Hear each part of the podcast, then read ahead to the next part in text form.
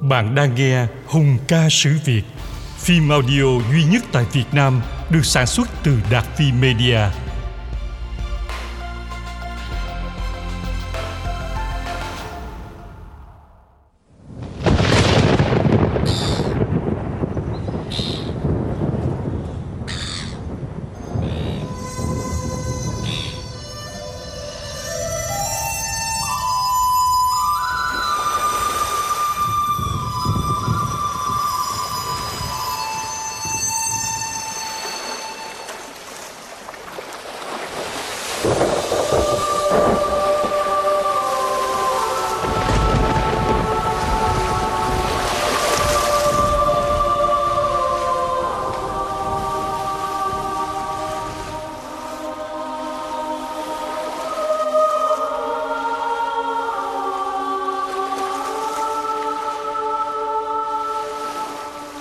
Nam quốc Sơn Hà Nam đế cư.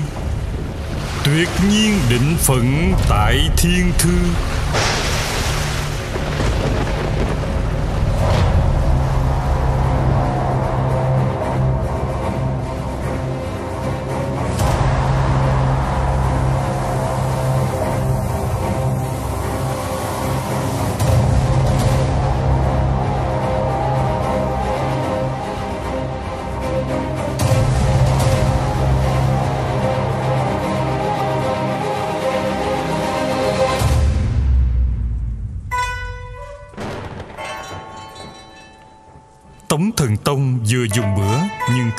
Con.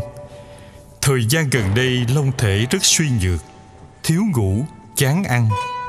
Không mệt mỏi sao được khi danh dự quốc gia liên tiếp bị bôi nhọ. Tây Hạ coi thường, Đại Liêu bắt nạt. Giờ đến Đại Việt cũng dằn mặt. Trước Tống có thắng Liêu nhưng vẫn phải còng lưng tiến cống. Đó là một cái nhục Quy phong thiên triều đang xuống thấp chưa từng thấy nếu không hành động thì khó lòng cứu vãn. Cho gọi Quách Quỳ và Triệu Tiết vào đây.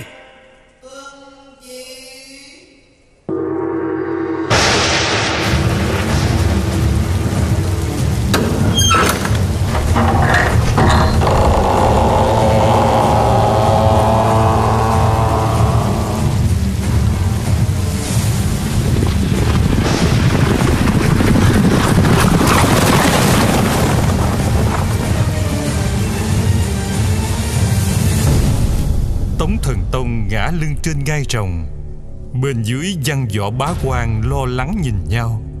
Không hiểu hoàng thượng cho thiết triều đột xuất làm gì Mà lông nhan căng thẳng. Quách quỳ và triệu tiết đến Thi lễ với hoàng đế Rồi quỳ xuống chờ mệnh. Thần Tông hỏi. Chắc các ngươi cũng thắc mắc tại sao trẫm lại triệu đến giờ này phải không? Dân thưa hoàng thượng. Quách quỳ chắp tay giái Vua Tống đứng dậy Tay cầm theo thanh gươm sáng loáng. Các quan sợ hãi xì xào. Cả hai tướng cũng hết hồn biến sắc Khi thấy vua đang đằng sát khí tiến tới. Hoàng thượng Tại sao? Mắt thần tông lóe lên một tia căm phẫn. Cầm lấy! Rồi đưa thanh gươm ra Lưỡi gươm bén ngót Chui cán vàng chạm hình rồng. Hai con mắt là hai viên hồng ngọc đỏ rực Quách quỳ giật mình đưa hai tay đón nhận. Thần Tông trao kiếm sông Phất lông bào rồi quay lại ngay. Ông nói Thượng phương bảo kiếm Trẫm cho ngươi toàn quyền chỉ huy ba quân. Còn Triệu Tiết là phó tướng Chinh phạt Giao Châu để trả mối thù Ung Châu. Thần tuân chỉ. Trẫm tin tưởng ngươi là cháu của danh tướng Quách Bân Cả thiên hạ đều nhìn vào trận này. Đừng làm nhục thanh danh Đại Tống Và đừng để trẫm thất vọng. Hai tướng và một tiếng đầy quyết tâm. Tuân chỉ. Xem ra lần này Tống quyết định chơi một ván bài cuối cùng với Lý Để lấy lại số má. Quả thật là như vậy. Một trăm ngàn quân Trong đó có đến một nửa là triệu tập từ biên giới hai nước Liêu Hạ về hai trăm ngàn dân phu để xây dựng và vận tải Thủy binh, kỵ binh, máy bắn đá hỏa tiễn bất kể thứ gì tân tiến và xịn nhất mà quách quỳ có thể huy động được đều gom lại cho chiến dịch quy mô lần này. Trong hàng ngũ tướng soái nhà tống quách quỳ được coi là lão luyện về việc biên thùy tính tình rất thận trọng một trường ác đấu giữa hai quốc gia hùng mạnh là khó tránh khỏi. Nếu lý thường kiệt thua cuộc, đại việt sẽ bị xóa sổ như bao quốc gia bất hạnh khác trong lịch sử loài người. Chúng ta cùng chờ xem.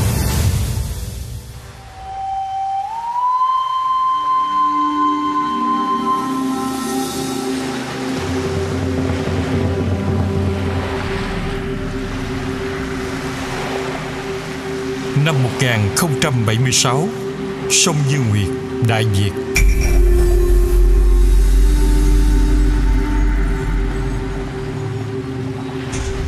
Lý Thường Kiệt buộc mái tóc dài, Cởi áo Rồi cầm lấy con dao bén từ tay Tâm Phúc.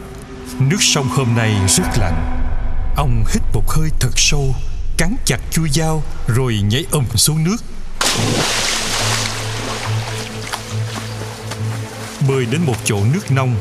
Lý tướng quân rút dao ra đâm mạnh xuống. Ông gật đầu hài lòng. Rất tốt. Đất ở đây có thể đặt bẫy và dựng chiến lũy được. Rồi bơi ngược trở lên.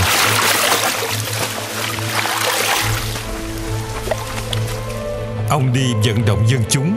Dân đại việt vốn tin tưởng thái quý mỹ nam tài giỏi nên đều hăng hái giúp sức người khuôn cọc kẻ gánh đất người đặt bẫy kẻ giót chông chẳng mấy chốc một bức lũy trải dài phía bên bờ nam sông Dương Việt dần dần đã thành hình.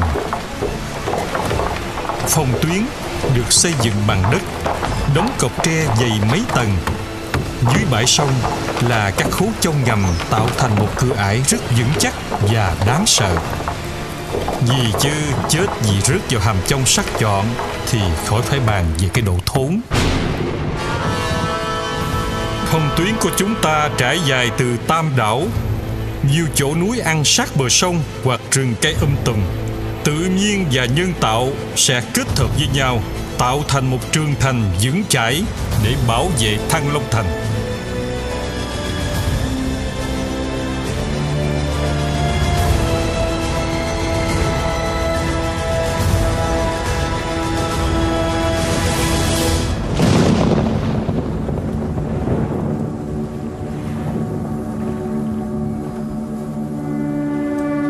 Sẽ chỉ huy đại quân ở đây à? Phò mã nói đúng. Phòng tuyến này rất dài. Phải nói là dài hơn vạn dặm Nhưng ta sẽ không dàn mỏng lực lượng ra Mà sẽ đóng thành các trại Để cho tiện bề kiểm soát. Vậy còn ta sẽ làm gì? Chúng nó chia hai đường thủy bộ tiến đánh. Lý Kế Nguyên sẽ chăm sóc quân thủy Còn quân bộ thì ta đành phiền phò mã vậy Thân cảnh thúc gật đầu. Mùa xuân năm 1077 Như bao tướng xâm lược nhà Hán khác, Quách Quỳ vừa cải Nam Quan để vào địa phận nước ta. Kỳ này, binh lực hùng hậu, Lại có thượng phương bảo kiếm, Khí thế nuốt phong dân Chẳng có gì khiến họ quách phải nào nướng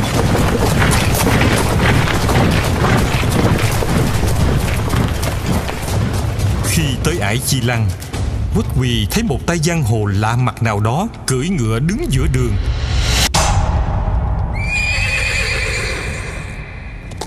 Bất thần, Người này rút cung tên, Bắn mạnh một phát.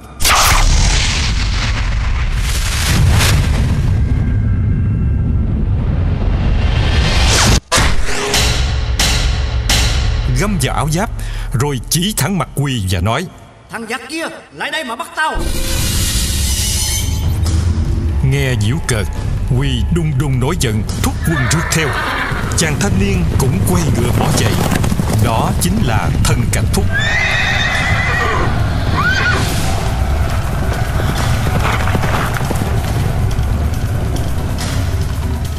tống đang hăng máu thì bỗng nghe tiếng hò reo rồi dân binh ở đâu đó đổ ra đánh. Người Mã Tấu Người Giáo Mát. Dân quân động giáp có mặt. Bộ hãy lên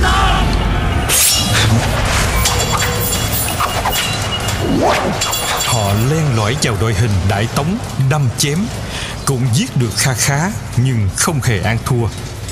Quách quỳ cầm đại đao cười lớn Châu chấu đã xe hả? Quân bay đâu? Giết hết! Quân Tống giáp trụ tận trăng Còn các chiến binh động giáp Thì toàn dân tộc Tây áo giải. Bị phản công Chịu không nổi nhiệt Bèn bỏ chạy hết.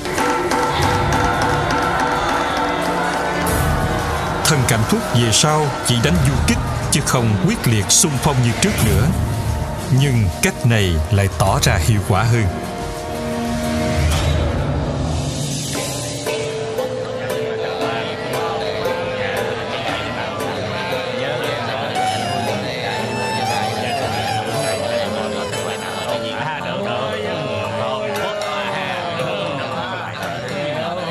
Trước chiến tranh, ngoài ban giao chính thức giữa các sứ giả, hai nước Tống Lý thường giao dịch hàng ngày ở biên giới. Tống cũng như Lý đều sợ gián điệp trà trộn vào nước để do thám, nên chỉ cho họp tại một nơi nhất định gọi là bạc dịch trường, có thể gọi là chợ quốc tế. Tuy nhiên bây giờ mọi trao đổi coi như ngưng vô thời hạn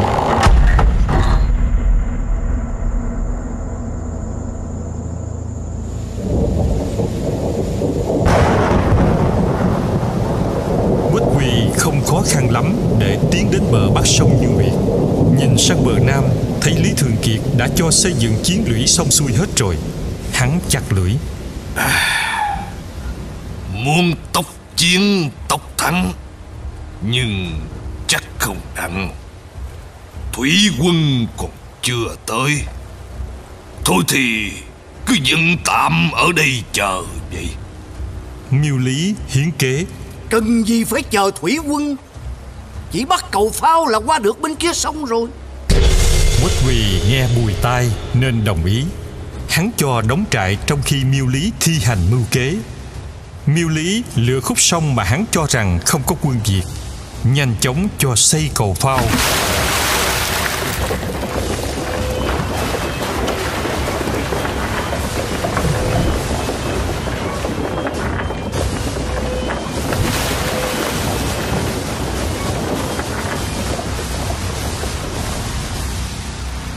Hai ngàn quân tiên phong quả nhiên đã đột phá thành công xuyên qua phòng tuyến như Nguyệt. Miêu Lý cười gian. Đánh giao chỉ chỉ cần một cái chỉ thôi là nó xỉ chỏ rồi Miêu Lý vừa đi được một đoạn là phục binh từ núi Thất Diệu ao ạt đổ ra đánh.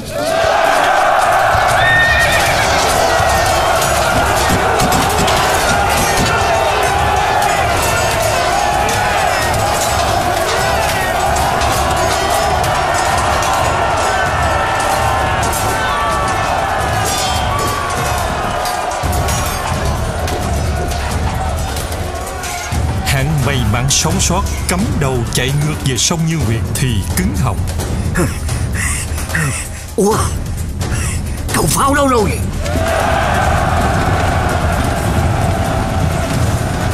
Lý Thường Kiệt bây giờ mới dẫn quân xông đến. Ông trỏ gươm vào mặt Miêu Lý cười lớn. Chiêu tướng! Miêu Lý giật mình bỏ chạy.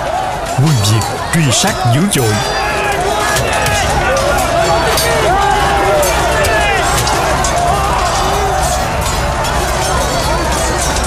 Quách Quỳ ở bờ bắc trông thấy liền vội vàng ra lệnh. Quân bay đâu? Mau mau cho bè sang bên kia. Cứu thằng ngu đó về đây.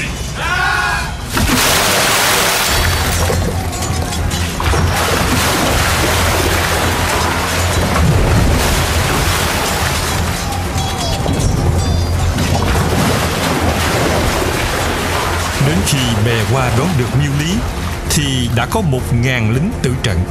Quách Quỳ khi không thiệt hại rất nhiều quân tinh nhuệ thì không kềm chế được nữa chửi âm ỉ. Để cái thứ ngu dốt này còn tồn tại ở trên đời lão phu có ngày cũng phải toi mạng vì hắn. Rồi quát võ sĩ đem miêu lý ra chém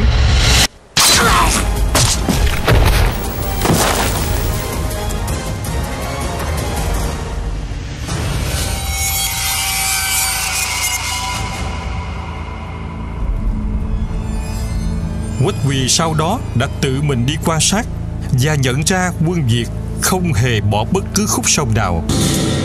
Có những đoạn nhìn khá sơ hở nhưng lại ẩn tàng cạm bẫy chết người. Miêu lý là một bài học và sau bài học này, Quách Quỳ đã bớt ảo tưởng về sức mạnh của mình. Sao đợi tới giờ này mà Thủy binh vẫn chưa tới Cái lũ này Đúng là làm ăn sống nhăn Dạ bảo quách tướng quân. Thủy binh của ta bị lính cái viên chặt đánh Chưa thể vào được. Hả? Quách Quỳ đã thực sự sốt ruột Không thể chờ lâu hơn nữa. Hắn quyết định đánh luôn.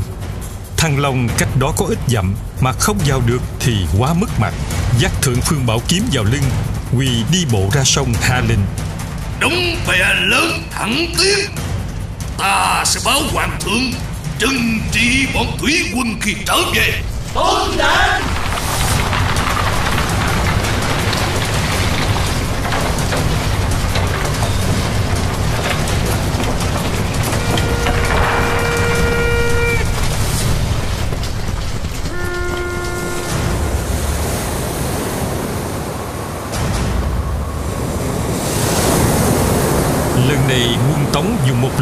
mạnh hơn nhiều so với lần trước của Miêu Lý. Nhưng mỗi lần bè chỉ đưa được 500 quân, Rồi phải quay trở lại đón tốp sau. Hết lớp này đến lớp khác, Quân địch ùn ùn đổ bộ sang bờ nam sông Như Nguyệt, Rồi xông lên phá bãi chướng ngại.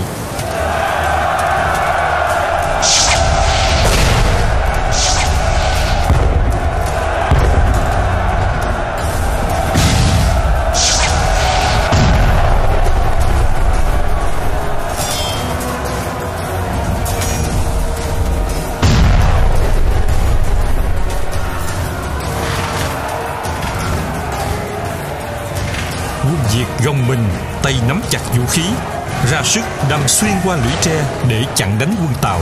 Mọi người bình tĩnh! Chúng ta không vượt qua được! Đâu Lý Thường Kiệt kêu lớn Tự thân ông cũng cầm đại đao tả xung hữu đột Quân Tống đổ mồ hôi Sôi nước mắt để chặn Mẹ nó! Cực quá! Chắc bảo đức! Thầy bảo đức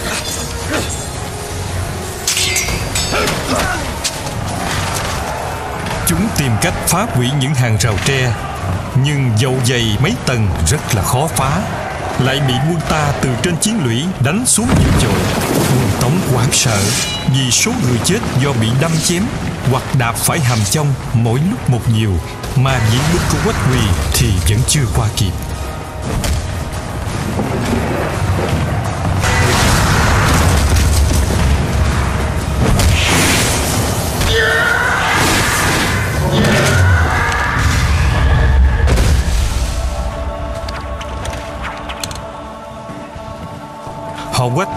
Bên kia thẫn thờ Nhìn quân lý tàn sát quân mình.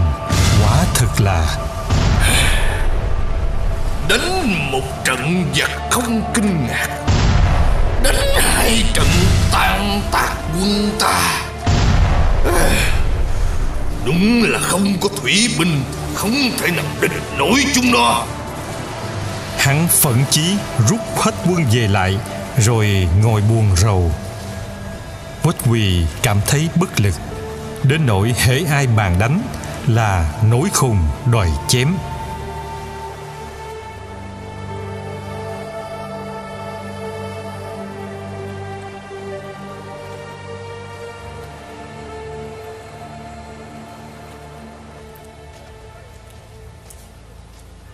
Hai tháng sau trận đánh đó, Quách quỳ lâm vào tình thế tiến thoái lưỡng nan. Tiến thì cũng không được. Vì thủy quân vẫn chưa thấy tâm hơi đâu. Lùi thì cũng không xong. Vì sẽ mắc đại tội với hoàng đế. Không tiến không lùi Thì phải xử lý ba quân Đang mắc dịch bệnh phương Nam. Cuộc đời đen như chó cắn. Huy thở dài, Thổi tắt ngọn đèn Rồi treo lên giường. 36 kế tôn tử. Kế nào là dùng được? Bài toán như việc Quả là nan giải.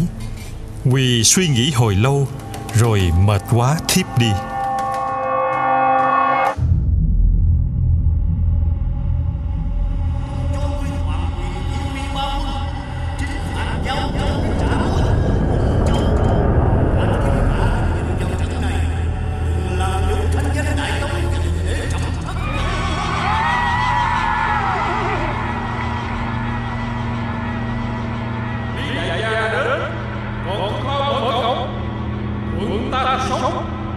Người ta chết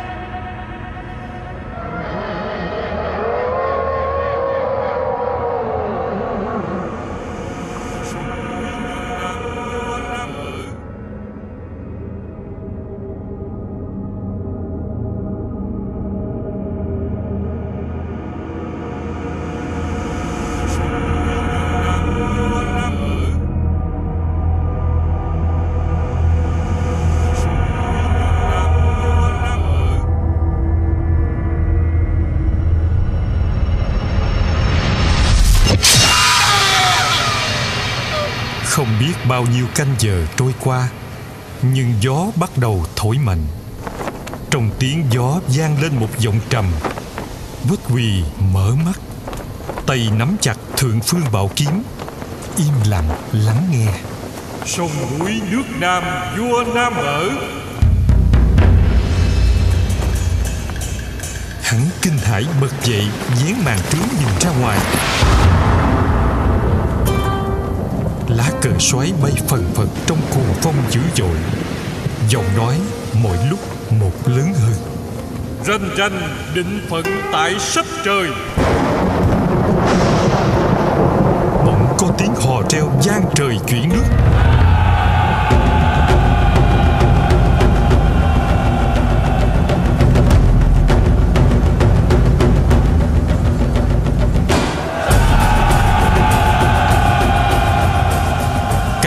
dải sông như nguyệt bừng lên ánh đuốc. Tiếng trống, tiếng chiên bừng bừng khí thế. Khi đoàn thuyền nhà Lý rẽ sóng trực chỉ bờ Bắc, Gươm giáo sáng choang. Giọng nói trầm hùng lại vang lên một lần nữa. Cửa sau lũ giặc sáng xâm phạm? Quách quỳ lúc này đã sợ hãi thực sự. Hắn quát thét binh lính các doanh chuẩn bị nghênh địch. Rồi bỗng một trại bốc cháy. Tướng sĩ định dập lửa Thì trại thứ hai cũng bốc lửa rừng rực. Gió mạnh, lửa lan rất dữ.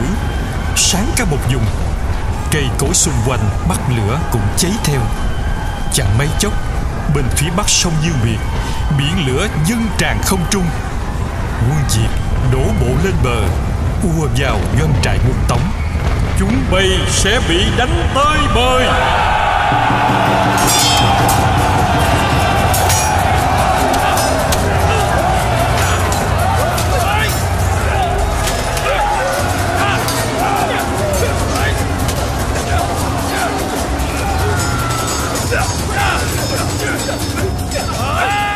Lý Tống giao tranh dữ dội Âm thanh la hét của người bị thương, Kẻ tử trận vang lên đau đớn. Quách quỳ mặc dội áo giáp, Lao ra ngoài trợ chiến. Bỗng từ đâu, Hai tướng Hoàng Chân và Chiêu Văn ập đến, Quyết chiến giết quỳ.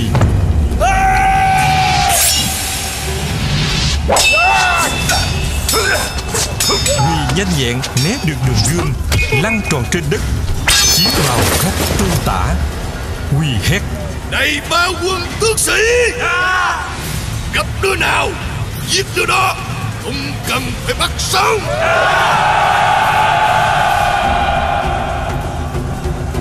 Hắn điên cuồng chống trả. Hoàng chân đâm mạnh lưỡi gươm vào bụng quỳ. Nhưng trượt qua lớp giáp. Chiêu văn bôi thấy bột giáp. Nhưng Huy lại gạt phát đi. Hắn tuyệt vọng. Yên Trương Cứu ta! Vốn là một võ tướng võ nghệ cao cường. Với sự hộ vệ của yên đạt và trương thế cự huy thoát chết trong gan tấc. Hoàng chân và chiêu văn thấy không thể đoạt mạng huy bèn nhanh chóng trở ra. Sau cơn bất ngờ huy đã lấy lại được bình tĩnh. Phản công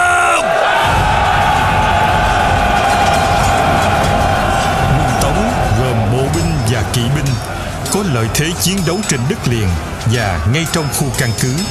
Dĩ nhiên, đã có phòng vệ từ trước. Quân lý bị thiệt hại rất nặng và phải rút lui xuống chiến thuyền.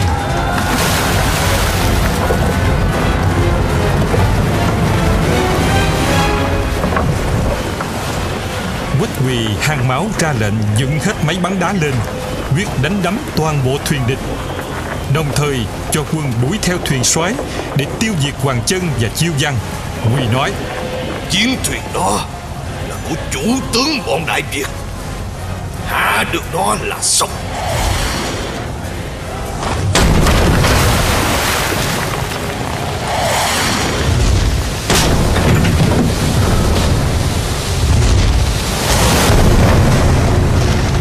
Thuyền xoáy bị máy bắn đá nã tới tấp tổ ong. Hoàng Chân và Chiêu Văn vẫn giữ vững kim bài nhà Lý. Cả hai ông quyết đứng chỉ huy cho đến lúc nằm lại vĩnh viễn trên dòng như Việt Giang.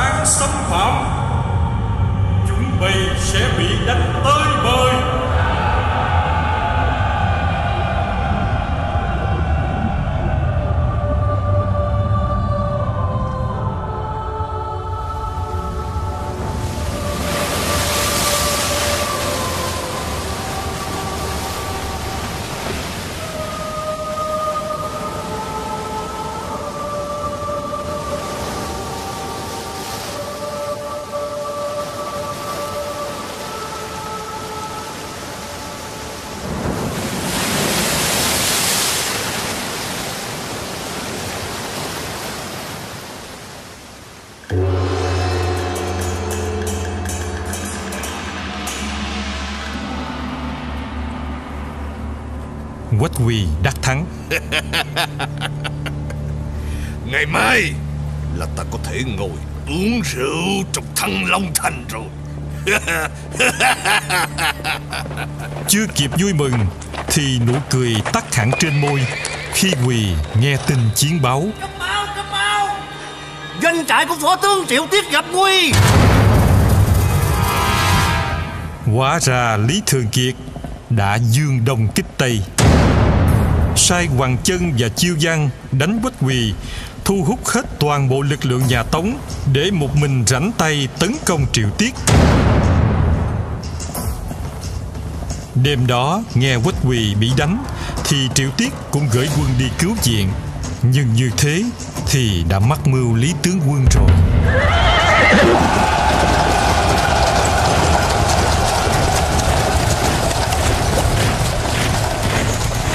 Thường Kiệt áo bào đỏ bay phất phới. Hùng Dũng sách đại đao, Dẫn đầu ba quân xông vào doanh trại. Triệu Tiết luống cuốn lên ngựa bỏ chạy. Bị đánh bắt ban đêm, Khiến cho hắn mất cảnh giác.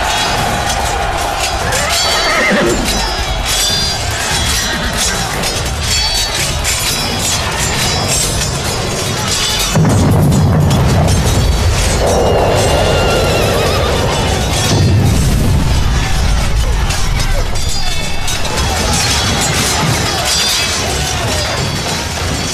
cháy ngùng ngục liếm cả chân mây, lẫn mặt đất.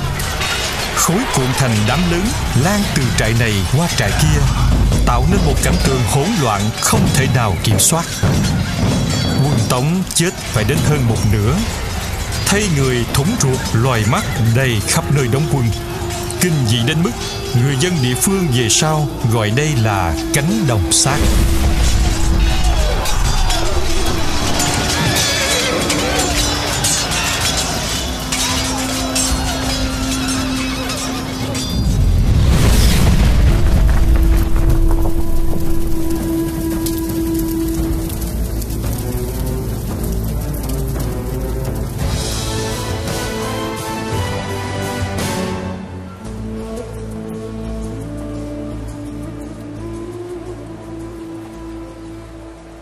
Bốn mươi ngày nữa trôi qua sau lần giao tranh cuối cùng ấy.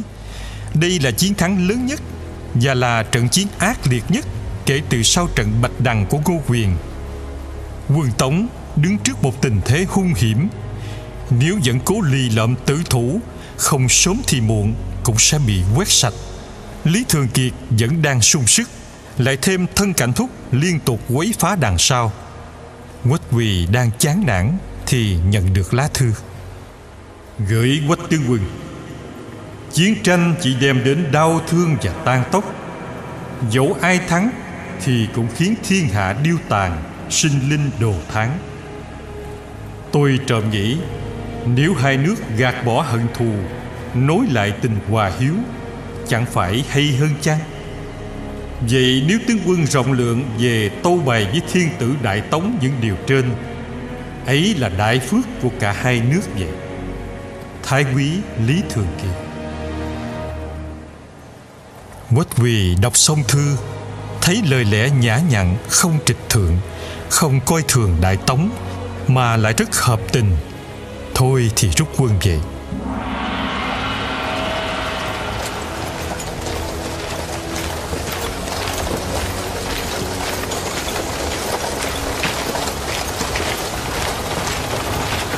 Quách Quỳ trở về bị hoàng đế giáng chức và cho nghỉ hưu sớm.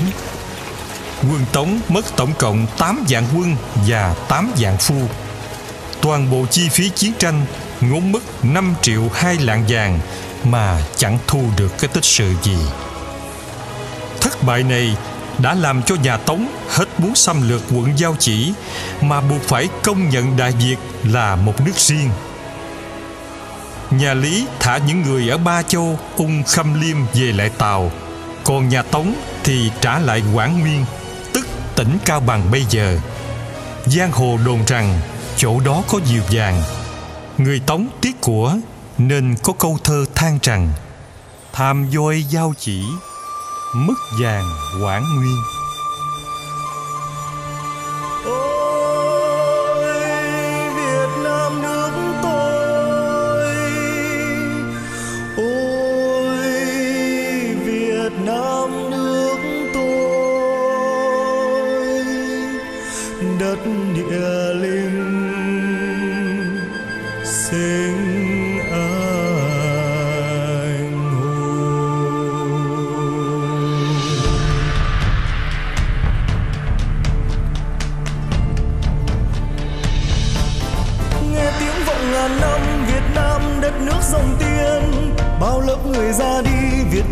Trang sử anh hùng. Lắng lòng nghe tiếng nước tôi, nước việt dòng máu dòng tiên biết bao anh hùng máu xương say thành rừng nên đại việt bên phía trời xa xa còn nghe tiếng mẹ à ơi. Thương lắm việt nam tôi, núi sông, đất nước con người. Che làng riêng nước gốc ngà đất trời tổ quốc bao la. Cháy bao thăng trầm đã bao nhiêu lần dương xây cờ nào trời xa.